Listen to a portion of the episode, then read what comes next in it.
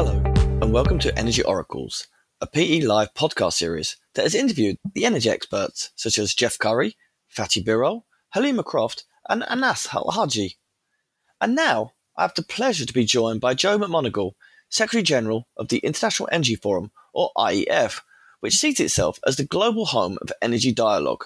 Hi, Joe. Please tell me about your journey that took you to the IEF and how it helped you drive the important role that the IEF has to play in the world of energy. Well, Paul, it's great to be with you on the podcast. Well, I started in, you know, I've been involved in energy policy and also in the private sector for about 20 years now. I started as the chief of staff at the U.S. Department of Energy in the U.S. and also was the vice chairman of the International Energy Agency for two years, two and a half years. So I was exposed to a lot of the, not just the international policy and domestic policy at the Department of Energy, but also more so on the international cooperation stage at the International Energy Agency and developed a lot of relationships there.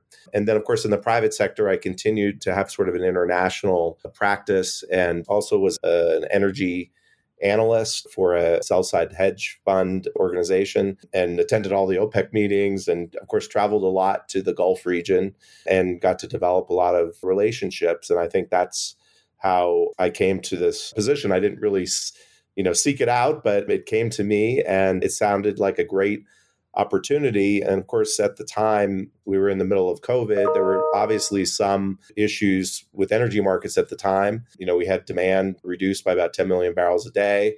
But on the other hand, you know, demand was still 90 million barrels a day. So I think it showed in real terms and hard data how much the world depends on oil and gas but then, of course, we had the energy crisis of the last two years. So it's been a really, it's always been a very interesting job, but I think it became a lot more consequential over the last two years because of the energy crisis and trying to educate not just policymakers, but also industry on the key issues involved. Certainly, it seems to be one black swan event after another. I want to ask you a bit about your recent report and a topic that's close to your heart about the risk of an investment crunch. I think in your report, you talk about continued investment in new oil and gas will be required to avoid significant supply demand imbalances given natural decline rates of existing production. So, the risk investment crunch has been talked about for a few years now, but it hasn't materialized as yet. How big is the threat now? Or could you see it from another side, which is a lack of supply could be evened out by the lack of demand? Yeah, no, we think that there's a serious issue with investment in the oil and gas sector. The first year that I was at the International Energy Forum, we put out a, an investment report mainly because of the effect on capex by COVID. You know, companies basically, you know, with the uncertainty around demand from COVID, companies really cut capex. And then that continued. We started to monitor that. It was down about 25% from pre COVID times. And then we started to, to, monitor that on a yearly basis. So we've done three reports. And essentially, the first two years, it, in both years, it was still 25% below pre COVID levels. Last year, it was up a little bit but it was really just up a little bit because of you know higher costs and inflation not necessarily resulting in more drilling activity or supply. So it's still a problem. We estimate that the industry it needs to invest about 600 billion dollars a year. That's a sizable increase from what the industry is currently doing. And that's just to meet current demand levels. That's not you know expected demand from rising population or the developing world becoming more mature with a growing middle class and, and other drivers on demand. So it's a serious problem and we don't really see demand waning here. I think we've seen time and time again these forecasts of demand you know peaking have been proven incorrect. The growth in places like southeast asia and even Africa. You know, the Africa every two years grows by a country about the size of Thailand or France in terms of population. And so, you know, and they already have tremendous energy access and affordability issues. But we think this is a serious problem. And we're starting to see it play out, I think, over the last two years of a lack of investment in oil and gas. And you're starting to see some of that turn around, at least on the attention and focus side but you know, there still needs to be much more policy driven. And even from an investor standpoint, there needs to be more of an inclusive conversation about this investment topic. The reason I'm concerned about it, I think some people, it strikes them as odd that the head of an international energy organization is promoting investment in oil and gas. But the reason I'm concerned about it is because I'm worried about what the public thinks is connected to these price spikes. And I think if the public starts to connect high prices and volatility that we've seen over the last two years with the transition or climate policies, we're in big trouble because I don't care what part of the world you live in or what your political philosophy is. If the public is upset about energy prices, you know, it's something you have to pay attention to and respond to. And as someone who wants to see progress on climate change and on the transition, I think this is something we need to pay attention to. I'm starting to see more recognition of this by policymakers. You're starting to hear the words manage the transition a lot more now than you did maybe three years ago, where it was the transition at all costs. Now, I think, you know, we're trying to weigh competing priorities with energy security and affordability and access with the transition and advancing, you know, progress on stopping climate change. Yeah, I think the IEA even said about managing an orderly transition.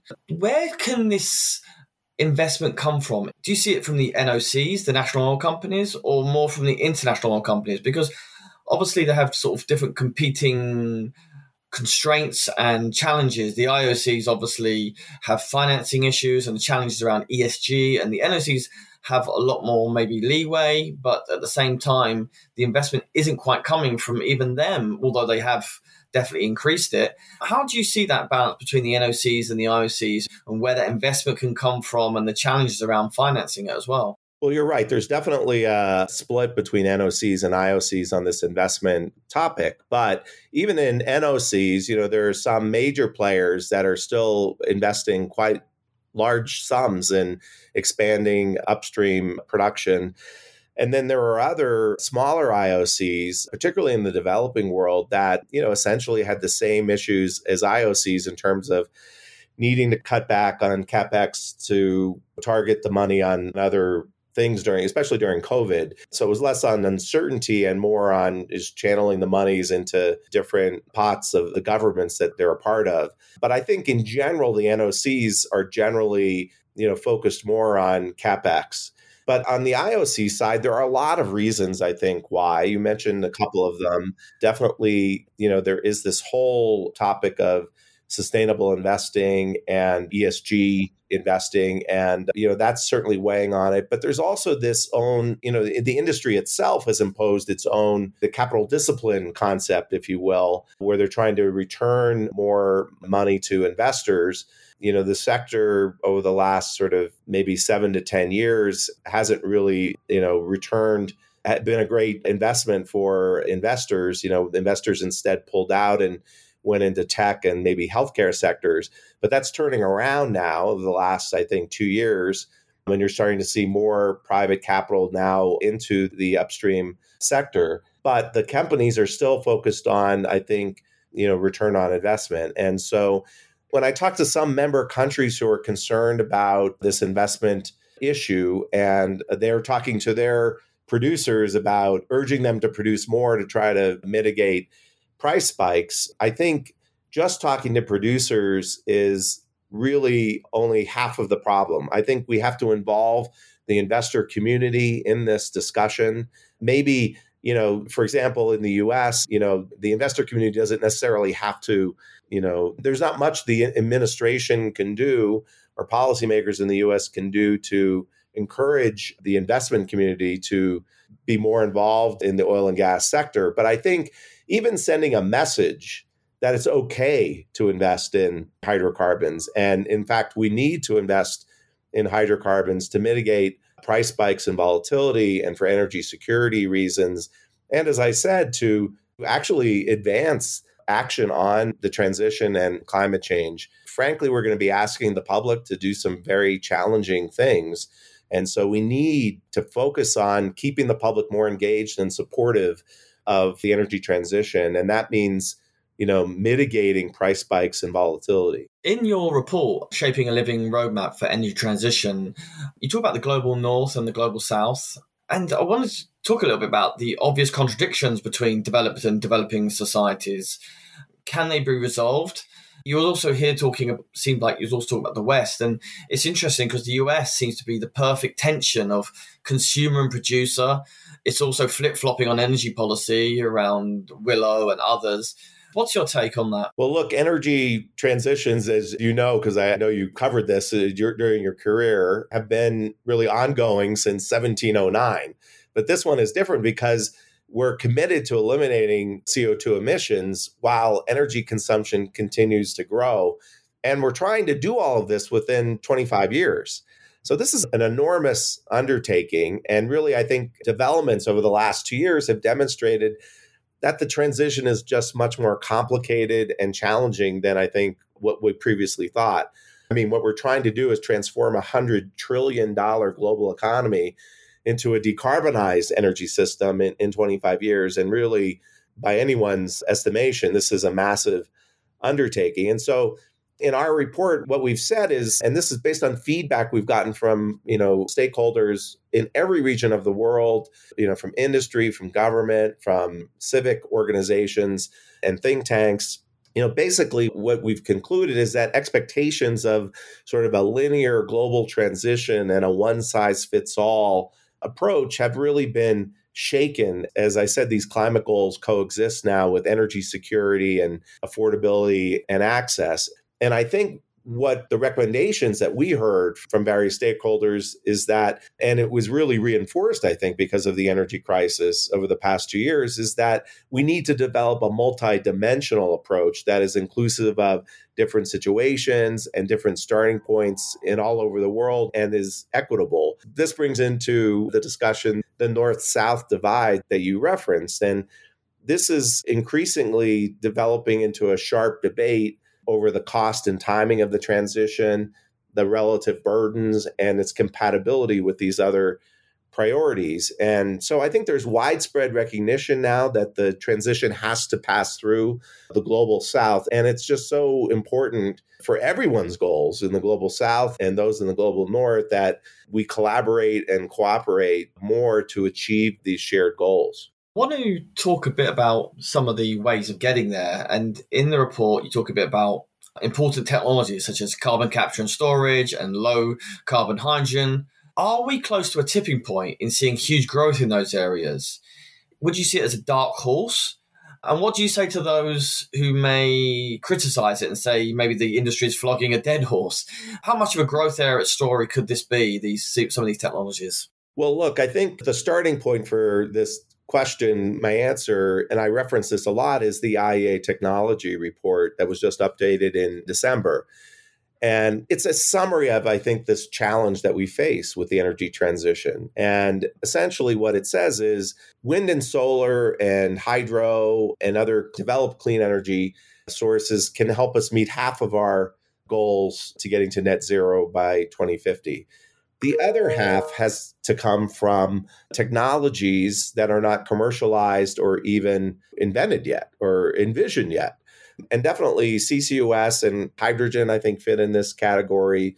You know, things like fusion, small modular nuclear reactors, and maybe other things that we're not even thinking about right now. And so, going back to your previous question, until we have these alternatives commercialized, we have to keep investing in oil and gas. And this is where the rub comes in in terms of prices and volatility because the world is just so dependent on hydrocarbons. And as even the net zero roadmap and other roadmaps say, in 2050, oil and gas, even meeting those different objectives in each of the categories, oil and gas will still play a pretty significant role.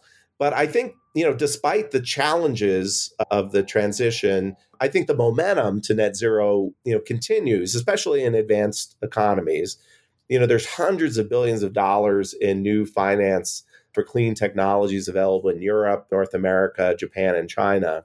And, you know, while we see strong growth for wind and solar and electric vehicles and other technologies, we're not seeing as much investment in certainly in CCUS. You're seeing some momentum in hydrogen, mainly I think because of the leadership of the EU, but now the US IRA law is also providing a lot of incentives and momentum there. But we need to have, you know, just as much investment in CCUS as well. And so I think you know in our you know dialogue sessions there was a lot of optimism and confidence that the pace of the technology innovation will continue and even accelerate, and that these costs of CCUS and hydrogen and storage will continue to decline rapidly within this decade. So I think there was a lot of optimism, but the fact of the matter is, right now, these technologies are just not available to us. The other thing I would point out, too, again, based on this technology report, is there's a lot of private capital chasing wind and solar and some of these developed clean energy technologies but there's not a lot of private capital going into hydrogen and CCUS. More in hydrogen, but not so much on CCUS and the circular carbon economy and other clean technologies. You know, fusion, small modular reactors, and others would be also included in this. And so I think governments have to really step up to the plate here and provide, I think, the incentives and also the early stage funding to really develop these technologies because companies and industry are going to do some of it, but they're not going to invest in the riskiest types of research. And so that really has to be done by governments.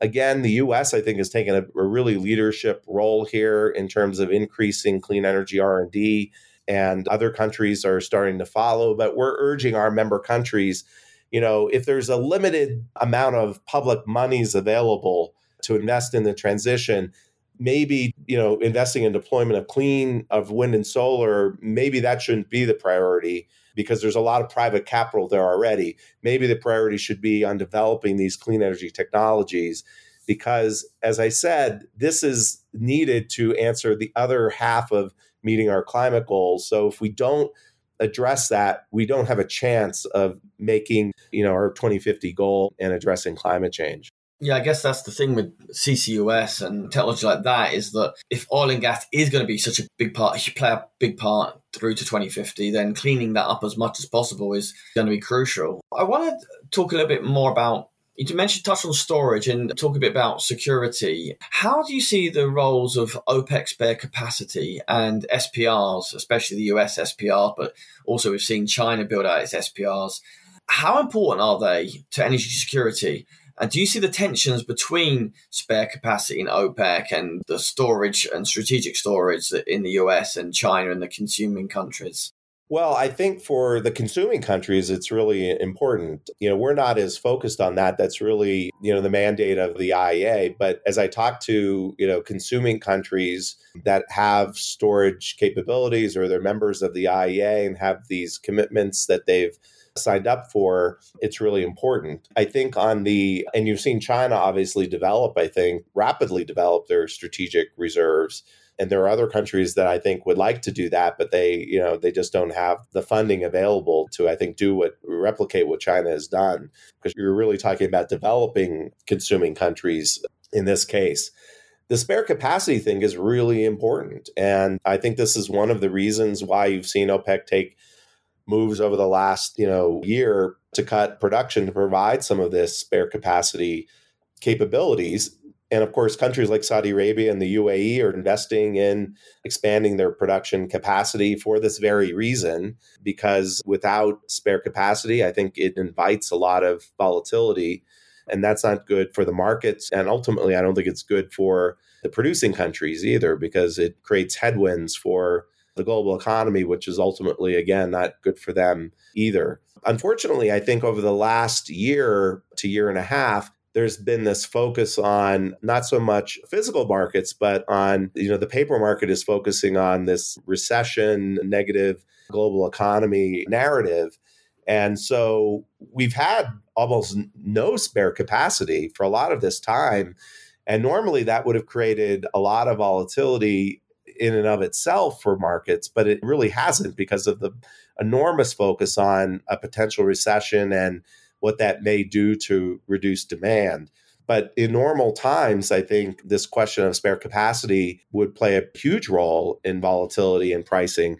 We just haven't seen it. But I think to OPEC's credit, they do realize this. They're the only ones, I think, that have the capability to step in with spare capacity to calm markets. So this is an important topic, and I know it's something that the OPEC ministers take quite seriously.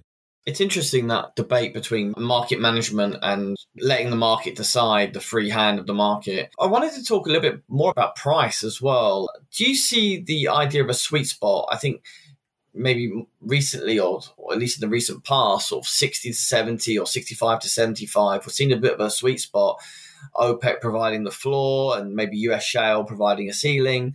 Maybe with shale hitting the buffers, maybe that sort of the idea of a sweet spot is not realistic. What's your take on that sort of price area where producers and consumers can meet? Is there such a thing? Is there a range? Or is it just depends on the economic cycle and many other factors? Yeah, I think it certainly depends. I mean, we don't really, you know, if you talk to ministers, you get totally different views on a sweet spot and you know they don't want to talk about this publicly either and some of them wouldn't even talk to you about it privately.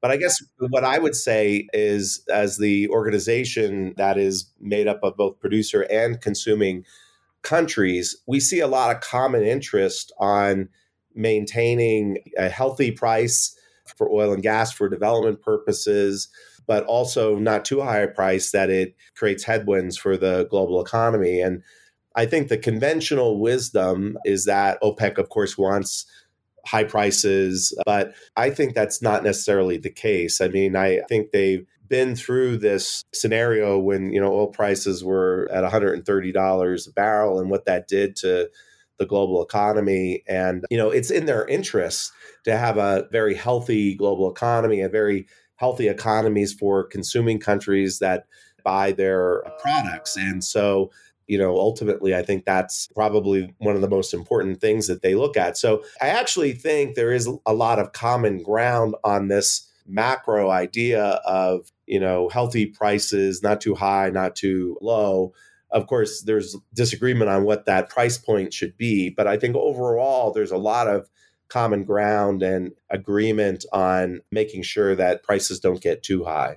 And maybe if we can get you one more question while I've got you, which what about this the narrative in your market in the energy markets? This one we've had from the energy sustainability to energy security, the energy trilemma. Is the risk of an energy crisis that great in your view? And is it greater than the climate crisis? Well, look, the answer is we have to focus on both of these topics because if you focus on one exclusively, the other one is really hurt. And we can't afford to really exclude from our focus either of these challenges.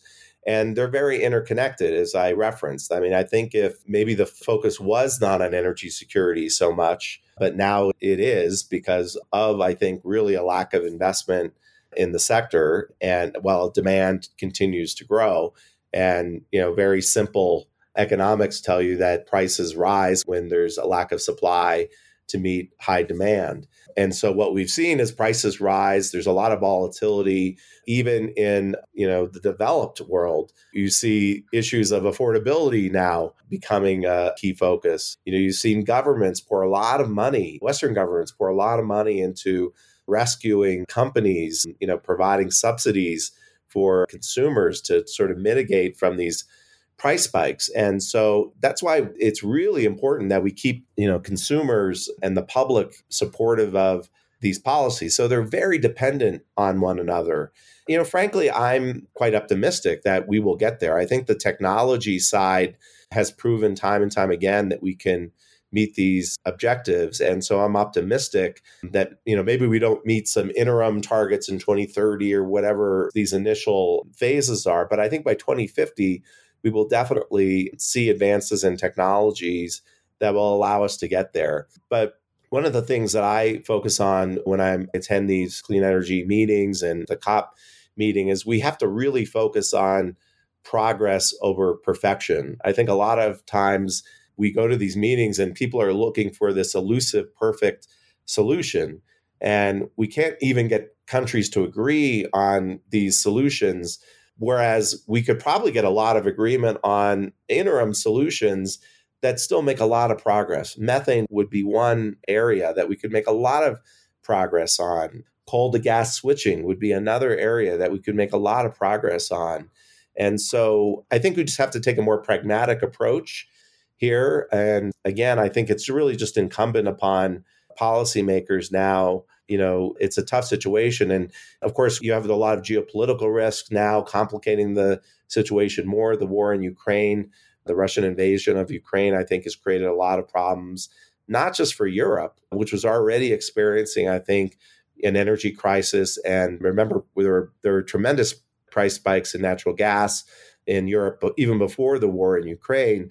But that hasn't just been, you know, walled off to Europe. That created crisis all over the rest of the world where, you know, other countries were priced out of gas markets because Europe was really gobbling up all of the gas supplies. So that was kind of a situation that spread elsewhere.